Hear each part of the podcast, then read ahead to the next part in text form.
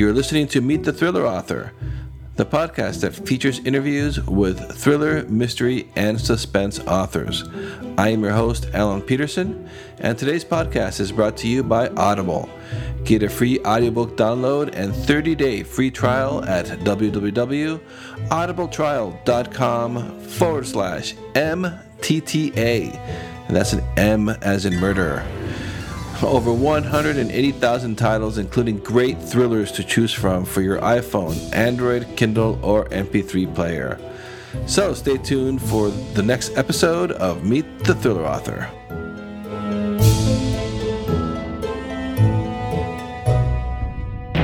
Hey, everybody, this is Alan Peterson with Meet the Thriller Author.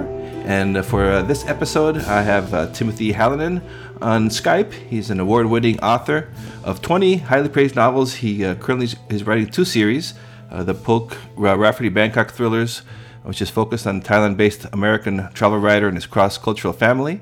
And the fourth volume, uh, The Queen of Patpong, was nominated for an Edgar Award and the Junior Bender Mysteries about a Los Angeles burglar who moonlights, uh, usually reluctantly, as a private eye for crooks. So I'm really excited to talk to uh, Timothy uh, today. Uh, Timothy, how are you doing? I'm doing great. Can you hear that airplane? Uh, let's see. No, I can't. Okay, great. We're on the approach to Santa Monica Airport, and uh, I can always close the house up.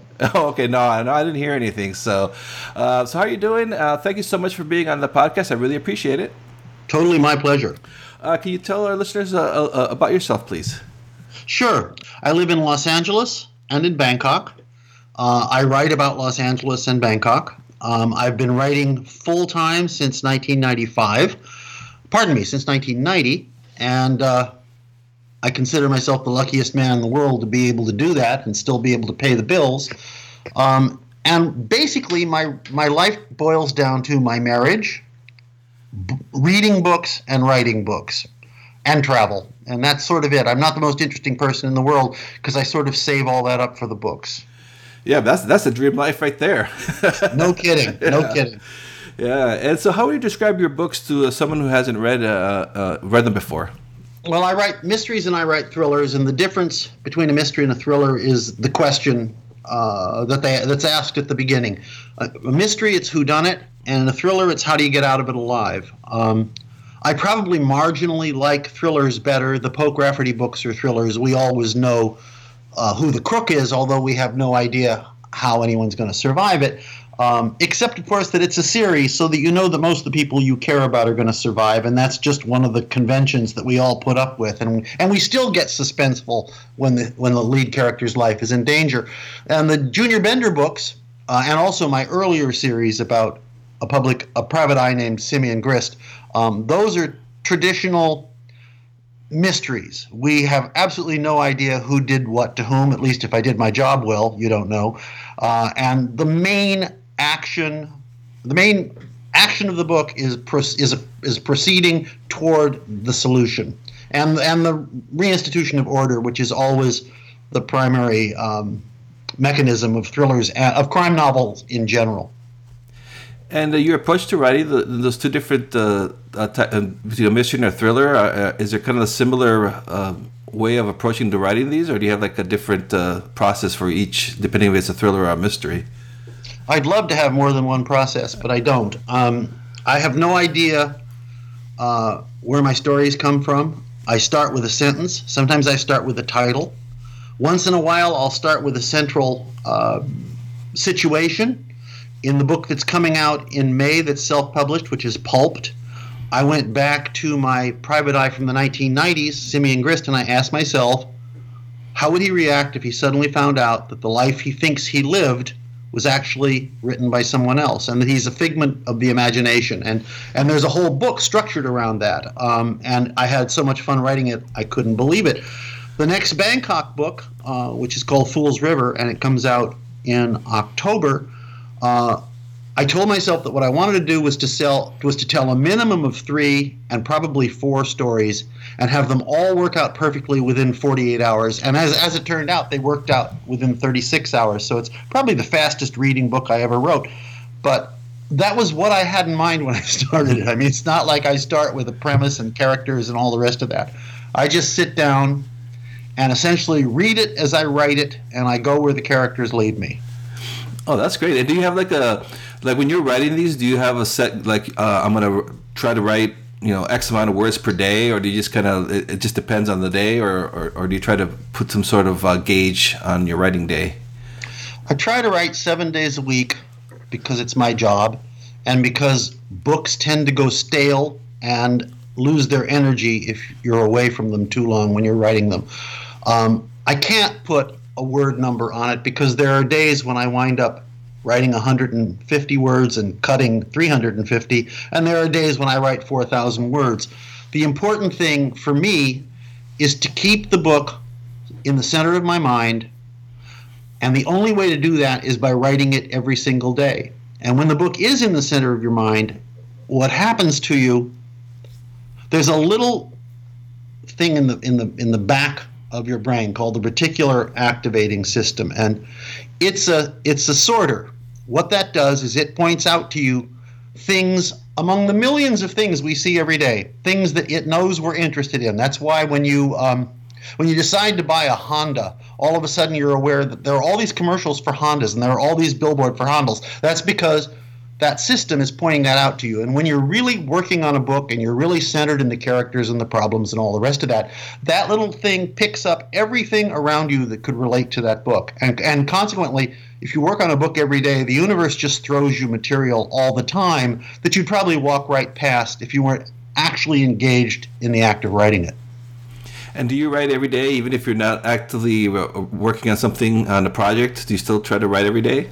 No, I'll, if I'm in between books, I'm shamelessly lazy. I'll do nothing at all. Except that in the back of my head, there's this this little panic engine that says, "What are you going to write next? What are you going to write next?" You know, you don't have any ideas. Guess what? That was your last book. you know, I mean, that's always that's always an operation. Every book I've ever written, when I finish, I think this may be the last one, and every and every time it isn't. Thank God. Yeah, that's great because you've been, uh, like you said, you've been writing professionally since the '90s, and you still you still feel that way. I, I, that's uh, fascinating for you. I only have two books out, so but but even after all those books you have, you still get that uh, little panic uh, feeling. it's pretty much endless. Um, my writing, my writing is a product of anxiety. Um, I'm always anxious about writing, and I'm always anxious about the fact that I'm not writing, and I wait until I'm more anxious about not writing than I am about writing, and then I write. Um, and I this all sounds kind of grim, except it's all about beginning. Okay, everything is harder. This is my wisdom of life after a long time uh, trying to muddle my way through the world. Everything is harder before you start it, and once you start it, it develops its own energy and it pulls you along.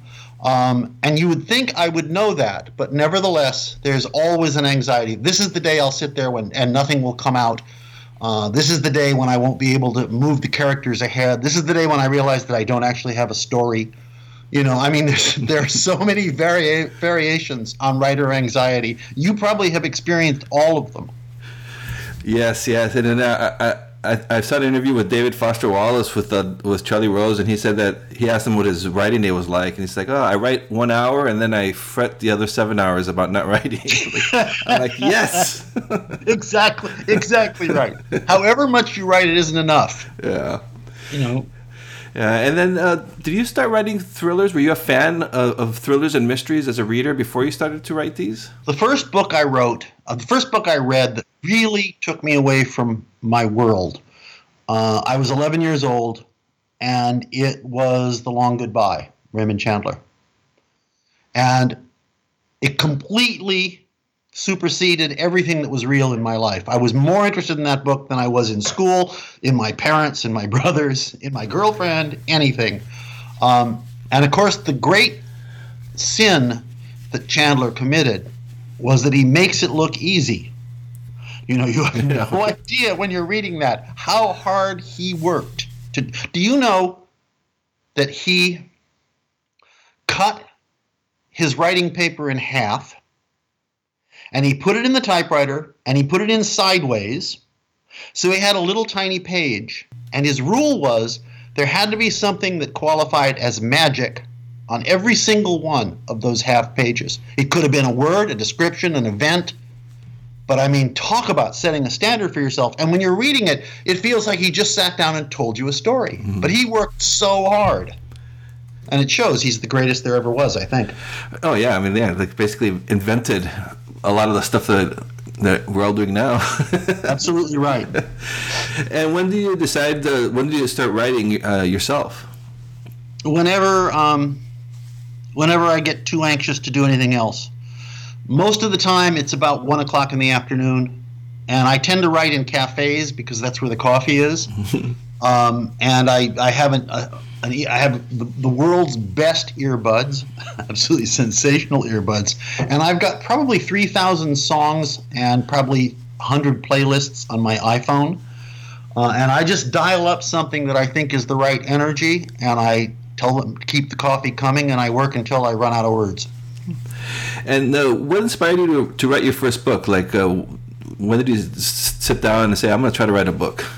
I had a really good job I was running a company uh, that was in show business. I was living in Los Angeles, New York, London, and Bangkok, and I had everything in the world uh, that that I had any right to expect ever to have. But I wasn't. There was always this thing in the back of my mind that I was going to be a writer, and I sat down and I wrote a perfectly awful book with a great title, "The Wrong End of the Rainbow." I've used that title a dozen times since. Never as the title of a book, but I use it in books as the title of a book that, that people read. Um, and it was terrible, but I had dis- but I discovered that it was possible to tell a story without knowing where you were going. And in fact, at that time, I also started reading reading Raymond Chandler on writing, and Chandler said the best way to keep the reader from knowing who done it is not to know it yourself. Hmm. You know, which is like it's, it's a license. It's, go do work by the seat of your pants. So that was a, a book, um, a private eye book. I wrote a second one. I never showed that to anyone, not even my wife. I wrote a second one, uh, and it sold for a six book deal with HarperCollins. Um, and that was that was the beginning. And I wrote those from 1990 to 1996, and then I, I quit completely everything else in the world, and um, made did nothing but make money for about four years, so I'd never have to work again. And since then, this is literally all I've done. You set it out for publishing, and you were picked up right away. Huh? Like like your your, the, your first try, or the, the first one, the first one I put into a box, and it's still in that same oh, okay. box. No one's seen that one. Okay. no, no one's. That was dreadful, but was a great title. Um, and the second one, which was called Skin Deep, um, sold. And what's more, it sold for it sold for a three book deal with an option for another three book deal, which they exercised uh, when I turned in the second book. So it was a six book deal. Wow. And uh, are, you still published with, with them, or oh no, no, you're with Penguin now, right? Or no, yeah, I'm with I'm with Random House essentially, um, uh, uh, Soho, which is an all crime imprint that works with Random House. Uh, no, they let me go. Um, because the books didn't sell. They got great reviews. I mean, really great reviews. They were nominated for awards, but the books didn't sell. Um, so they let me go, and I sort of seethed for a while, and then I decided I'm not going to do anything except make enough money so that I don't have to do anything but write. Mm-hmm. And that occupied me for a few years, and now it's just absolutely that. I'm trying to write three books a year two for regular publication and one for self publication. Uh, what's the difference that you're seeing uh, between this, the, this, those two worlds? I, I, I, know the publishing world has just changed so much the last five, six years. there, are, there are huge advantages to both. The advantage to self-publication. let's go. Let's start with traditional publication. Traditional publishers give you a whole team. You've got an absolutely wonderful editor who looks at this with a with a new eye You've got a terrific copy editor. My copy editor is Thomas Pynchon's copy editor. I specify her by contract, and she brings so much to the table I can't tell you. You've got people running around coming up with cover designs, flap copy. There are all these people taking this idea that I sort of spewed out in some coffee house and turning it into an actual book. And that's an amazing feeling you know, and then there's the release and the and the box of books lands, and that's that's still there's almost nothing to beat it. Um, the problem is that it comes with certain restrictions. Um, they would prefer you not write for other publishers, for example. Um, almost all contracts come with some sort of, at the very least, a first refusal. They get to look at it first, and only if they say no can you take it anywhere else. Self publishing has no restrictions whatsoever. You put it up on your own, it flies or it doesn't fly. You do what you can to promote it. If it works, you get a paycheck every single month. You know, I mean, bang, right off the top. There's three months there where they let the money accumulate, and from then on, every fifth of the month, you get a, a wad of money from Amazon or from Barnes and Noble or from whomever you published it with. Um, that has a lot to recommend it because in traditional publishing, generally you get paid twice a year. Um, and I like knowing that that money is coming in on the fifth of every month. Uh, I also like being in charge of my covers. The pulped cover is sensational. Not that they don't do great covers, they do. My publishers have always given me good covers except for the first one, which I'll never forget. Um, but you know, it's like traditional publishing. You have this enormous support team.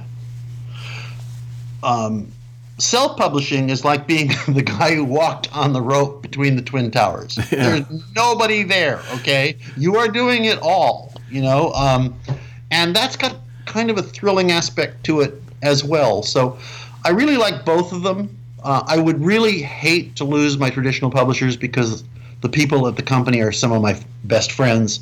But at the same time, it's nice to be able to think I can write anything I want. Pulped is so far outside my normal range of, of, of storytelling that I'm not sure they would have even taken it if I had shown it to them. But if I'm self publishing, that's my mistake to do. I can fall on my ass in front of everybody, uh, and there's no one to protect me, and that's actually kind of a free feeling. And uh, when is that book coming out, Pulp? Uh, Pulp will come out probably, we're, we're shooting it May 1st. It will be both ebook and a perfectly beautiful trade paperback. Um, and uh, and you know it's it's a book I really care. I care about all of them, um, but this is something I've never tried to do before. It's a it's a it's half one genre and half another genre. It's a detective story, but it's also a book about books. I mean, the cover of the book is the picture of the cover of a book, and there's a reason for that. And, and I had a great time writing it, and I didn't have to worry about whether anybody would want it or not because I was always going to do it myself. And so you said that the the character uh, in that in pulp is is one that you had written in the '90s. So what, yes, what, Simeon that... Grist. His name is Simeon Grist. He was a guy like me who stayed in college forever, getting one useless degree after another because he knew how they graded you in college, and he wasn't sure how they did it in the rest of the world. Um, and I did that. Um, I was in college for decades, it seems to me. Um, and when he finally got kicked out of college, he had to figure out what to do, and he fell into being a private eye. And I liked writing him enormously. Um, he was more like me than any character I've ever written. Um, but you know, the question is, what happens to a guy like Simeon, who believes that all these stories that he was in actually happened to him and that he lived through them by his wits and all the rest of that and his courage and so forth. What happens when he discovers that he's actually the product of somebody else's imagination? You know, I mean, it's and and what the idea is that there is a place, a kind of a limbo that's but in something called the imagisphere, which is if you have, if you're the character in an unsuccessful series of thrillers of, of crime novels when the last unsold copy of the final book in the series is pulped to make newsprint and toilet paper, there's a kind of and you find yourself up in this sort of no person's land that's all unemployed detectives and you have this shattering realization that you haven't been real. You remember your books you don't know anything except your books. Your only link to the down to the to the world down here so to speak is that when someone down here opens your books you're both down there on the page and up there in the imagisphere, and you can look up through the book and see the person who's reading your book, and you you know what they're reading. Um, and that's what he's doing, and it's the only entertainment there is. It's really boring up there. That's what he's doing when uh, a pair of hands go around his reader's throat and strangle him. And uh, the question then becomes how do you get down there to solve the murder of your reader and what happens when you're down there. And that's what the book is about. Um, and it's really funny. I mean, I'll say that with total confidence. It's the funniest book I've ever written, and I had a great time with it. Yeah, sounds like an amazing uh, plot, like a very like David Lynch uh, type of Blue Velvet kind of movie. yeah, yeah, it is. There, there, there's a guy in England um, who writes kind of mysteries in which uh, characters from one book go into another book, and I can't think of his name right now. I read one of his books many years ago, and that was probably the seed of this. Um, but it's different because, among other things, he falls in love down there. Um, how do you how do you cope with that when it's over? When you're 24 hours down there are over, you're a fictional character in love with a real woman. Um, anyway, it was the most fun I've had writing in a long time, and you know it'll either do well or it won't. I'll I may get a, an offer to traditionally publish it. The last two books I self-published were bought for publication, uh, and I decided to go with that because it was a good offer. Um, so I don't know. There may be an offer on this one. It's pretty weird. I don't know. I don't know. It's a pretty weird book. Oh, I'm looking forward to it. So, but, but so by the time uh, we're recording this in uh, in, in mid-April, but by the time uh, the listeners are listening to this, uh, hopefully it'll be out. But I'll, I'll have links to your Amazon page and everything, so they can go go find it because it sounds like a, a great read. Thank you so much. And so now. Um, so you you write in uh, you, in about LA and, and Bangkok uh, is so is a lot of your life experiences uh, do they do they make it into your books? I suppose that anything we imagine is a product of something we experienced, but except for the traditional um, putting in really unflattering portraits of people you don't like under a fictitious name which most of us have done at one time or another. I'm not really very conscious of the fact that um, the idea that my real life and my books rub up against each other very much. The one enormous exception to that is in the Bangkok books. My hero, whose name is Poke Rafferty, Poke is short for Philip. It was given to him because his father, because he by his father, because he poked his nose into things that didn't concern him. Poke and his wife Rose, who's Thai, have adopted a street child, a little girl named Meow. Adopted her right off the pavement. And in many ways, Meow is my favorite character in in the series. And I've thought for a long time that when she's 19 or 20 and she moves out and she leaves Poke and Rose alone in this apartment that's always felt too small and all of a sudden it feels enormous, that's probably the end of the series. But when I was first in Bangkok and working on the Simeon Grist books. I was writing them in a little cafe on Patpong Road, which is the most was at that time the most notorious red light street uh, in the world, probably. And about I'm there from about 11 in the morning till about four in the afternoon, and I became aware that I was being watched. And I turned around. and Here's a little girl, filthy, pushed up against the glass, staring at me. And the minute she sees me looking at her, she turns and runs. And she's got a box in front of her that's suspended from a leather strap around her neck. I later found out that that thing actually cut into her neck and she bled all day long from it. Um, and she ran away. Three days later, she was back. Four days later, after that, she was back. She kept running away. Finally, I called her in.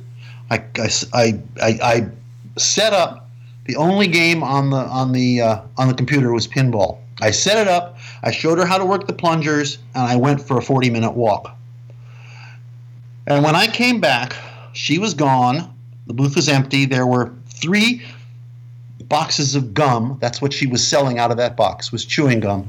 Three packs of gum in a perfectly neat little pile in the center of my plate, and an astronomical score on pinball. and from then on, she came back every three or four weeks. Um, and her name was Meow, just like the little girl in my books. And about four years later, when she was probably turning 14 or 15, uh, she stopped coming. And I've wondered ever since what happened to her, and I'm sure it wasn't good. Mm-hmm. So in that case, someone I met in in real life actually stepped pretty much unchanged because she was always spiky, intelligent, defensive, self-aware. She stepped directly into this series of books. She may have been the actual reason that I started writing the books was to find a story I could put her in. And uh, what are the challenges when you're writing? I mean, like the research wise, do you do like um? Uh, I mean, you're there in, in Bangkok, and and, and, this, and like this character, this uh, this this this girl uh, inspired this these books. But uh, what other challenges do you have, and, and how much research do you do you put into your books before you start writing them? I don't really do much of anything.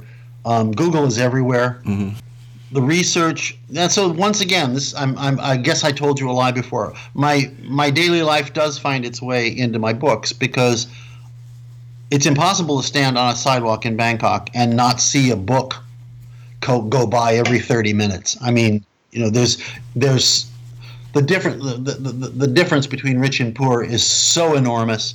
Um, the difference between privilege and no privilege is so enormous. Um, and yet the Thais work so hard to put a good face on it all um, that it's you know it's just so dramatically rich that uh, in a sense just living there is research uh, and that's the research I do. The Junior Bender books, um, he's the burglar. Junior knows everything about a lot of things. Um, he knows how to spot the good stuff from the cheap stuff. He can he can he can find the one necklace that's worth something in a drawer full of necklaces in, in, in a tenth of a second. And he does that through a kind of expertise that he's developed since he started robbing houses at 16 years old. Uh, and all of that comes straight out of Google. Um, God bless Google. Um, and people write in all the time and say, "Wow, how did you find this out?" You know, and the answer is, I got it off Google. And what about um, uh, when you're writing your your series? Um, do you like work on uh, on the mystery uh, and then the thriller, or do you like bounce between both series at the same time, or how does that? No, can't can't can't do that. Can't do that. It it really, it really they each of them really demands full attention. Um, I was partway through the the the uh, the, the Rafferty book that's going to come out in October, um, whatever the hell it's called, uh, King uh, Fool's River, Fool's River. Um, when my editor read a note I had written a couple of months earlier about an idea for a Junior Bender Christmas book that would take place entirely in a in a deteriorating mall in the last three days before Christmas, and she called me in Bangkok, which is where I was writing, and said, you know, can we can we do this for this Christmas? Um, and what that meant was I had to put aside Fool's River and start to write Fields Where They Lay, which which is the junior Christmas book that came out in uh, November of last year. And it, I felt like I had been I felt like a tree that had been uprooted. I mean, I could almost hear the as I was pulled out of the ground because I was so far into the world of Fool's River. And that mall in Canoga Park, California, seemed to me to be in a different galaxy. I mean, it took me it took me days and days and days to find my way into that world again, which I had left, you know, only about eight weeks before when I started writing Fool's River. But, you know, when you are plugged into a story and you've given it permission, so to speak, to call out everything in the world that relates to it, and you're wide open to all of that, uh, it's really hard. There's no there's no convenient off switch so that you can say, okay, pivot 180 and start writing about a shopping mall. In the end, it worked great. Uh, the book was is on a whole bunch of best of 2016 lists. The person who reviewed it for Kirkus, which is one of the publishing trades and usually the snottiest publishing trade, said that it was the best Christmas story he had read since Sherlock Holmes, uh, The Mystery of the Blue Carbuncle, from 1892. Wow. And I'm thinking, gee, nobody ever said anything like that before. Um, so in the long run, it worked out. But but it was like you know, it was like having surgery performed without an anesthetic. It was really hard to do.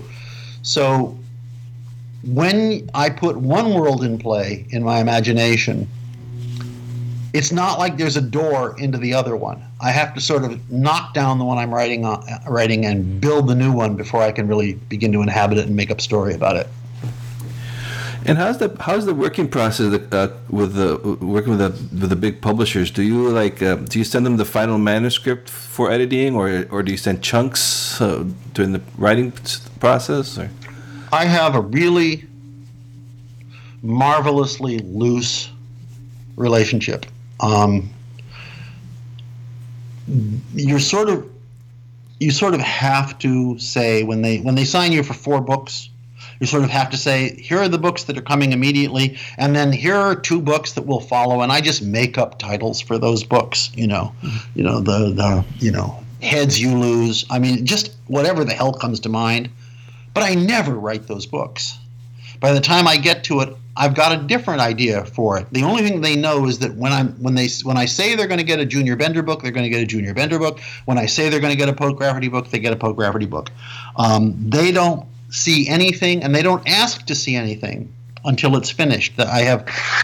They invest an enormous amount of trust in me, uh, something I appreciate enormously because that was not necessarily the case at HarperCollins.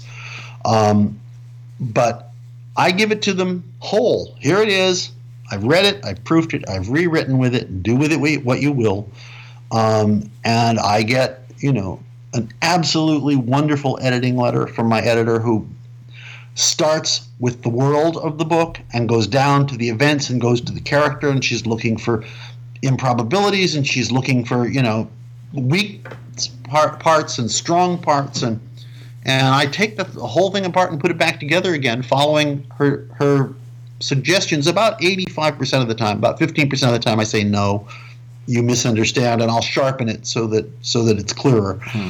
Um, you know, but but it's it's the best possible relationship. Essentially, they leave me alone to write the book, and then they pay full attention to it during production.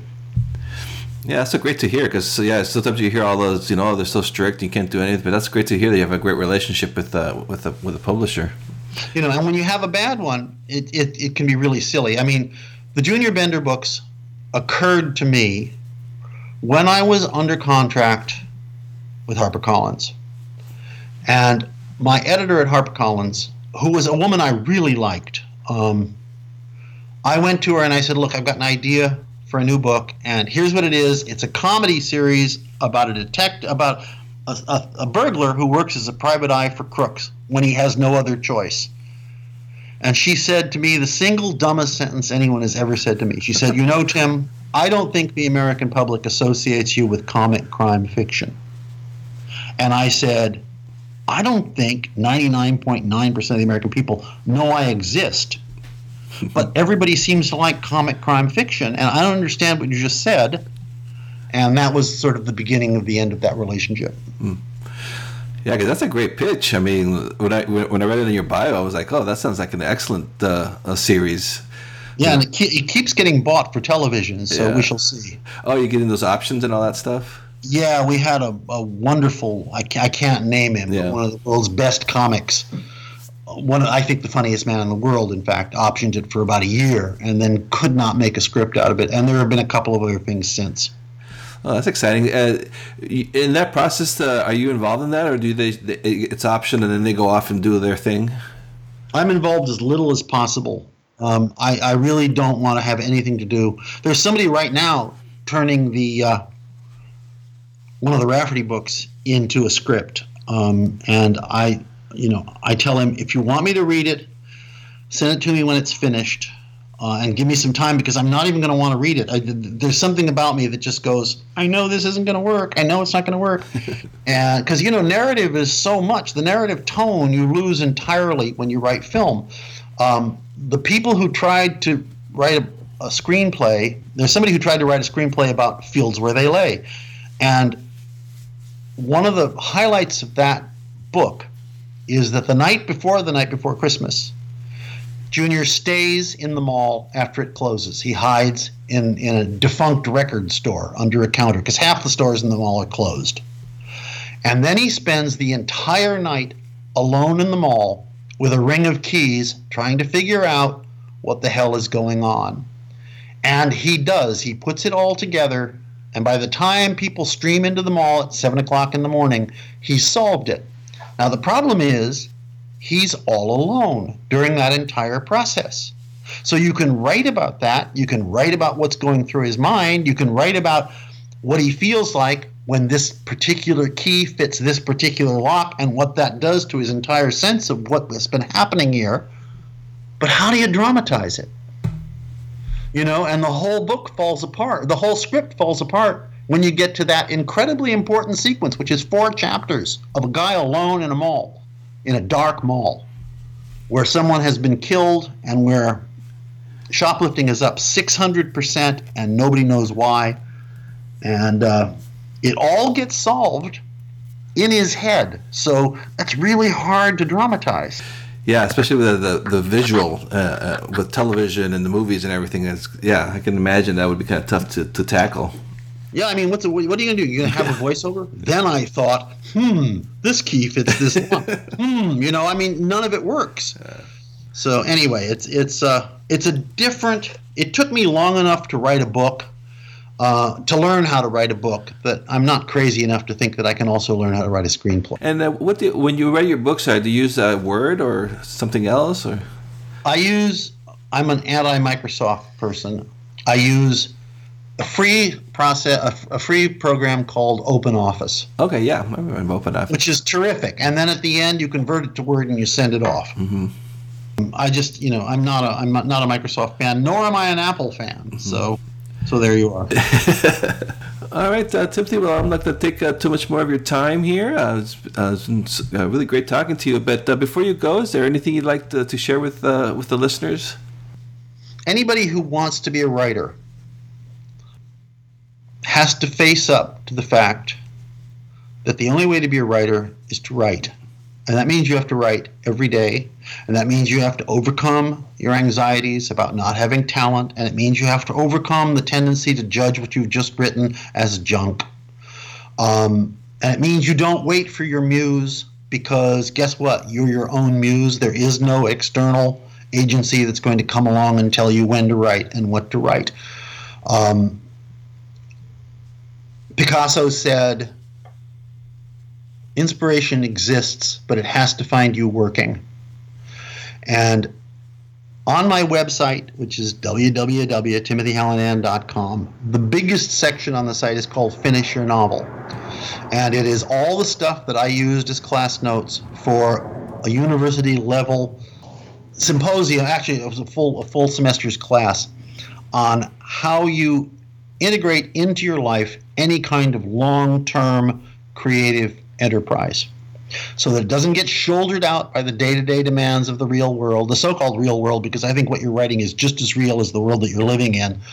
Um, and lots of people, including people who you, who have sold a lot more books than I have, have used that to get through books primarily although i've also had people use it for other art forms. And i just want to say that you can do it if you really want to you really have to want to and i would suggest that you that you take a look at that if especially if what you're trying to do is to write a book because everything i know about finishing a book and i finished 22 of them now uh, 20 that have been published and two that are in pre-pub everything that i know about finishing a book is in that section. And it's free Yeah, that's fantastic. I just pulled up pulled it up on your website. I'm gonna definitely uh, dive into this, uh, and I I'll have a link to it on the website. It's at timothyhallinan.com forward slash writers dot php. It's sounds That's like it. fantastic. That's it. And by and by the way, I'm I'm developing that right now into a book called The End: colon Writing to Finish, uh, which will also probably be self pub, and it'll come out maybe in the next seven or eight months.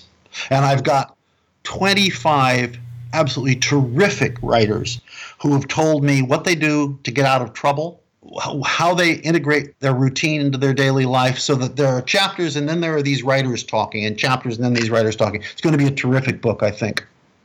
Writers I really respect. Yeah, no, that's this, yeah. This I'm excited about this, and you have it uh, broken down into six uh, parts. It uh, seems like it's very comprehensive. So yeah, thank you for this. My pleasure. Yeah. All right, Timothy. Well, thank you so much uh, for being on the show and uh, for sharing your knowledge, and uh, and it's been a lot of fun talking to you. Thank you, Alan. I really appreciate that. Thank you for listening to this episode of Meet the Thriller Author. I'd like to ask you to please review and rate this uh, podcast over on iTunes. It really helps me get the word out. If you take a few seconds of your time to uh, do that, it would be much appreciated. You can also visit my website at thrillingreads.com forward slash podcast for show notes on this episode, as well as information about the uh, podcast in general. And you can also sign up for my mailing list there. You'll be getting uh, special offers from our guests, as well as information, uh, behind the scenes information on the podcast. And uh, please do visit my author website at alanpeterson.com. I appreciate your support. And so until next episode, I will talk to you then.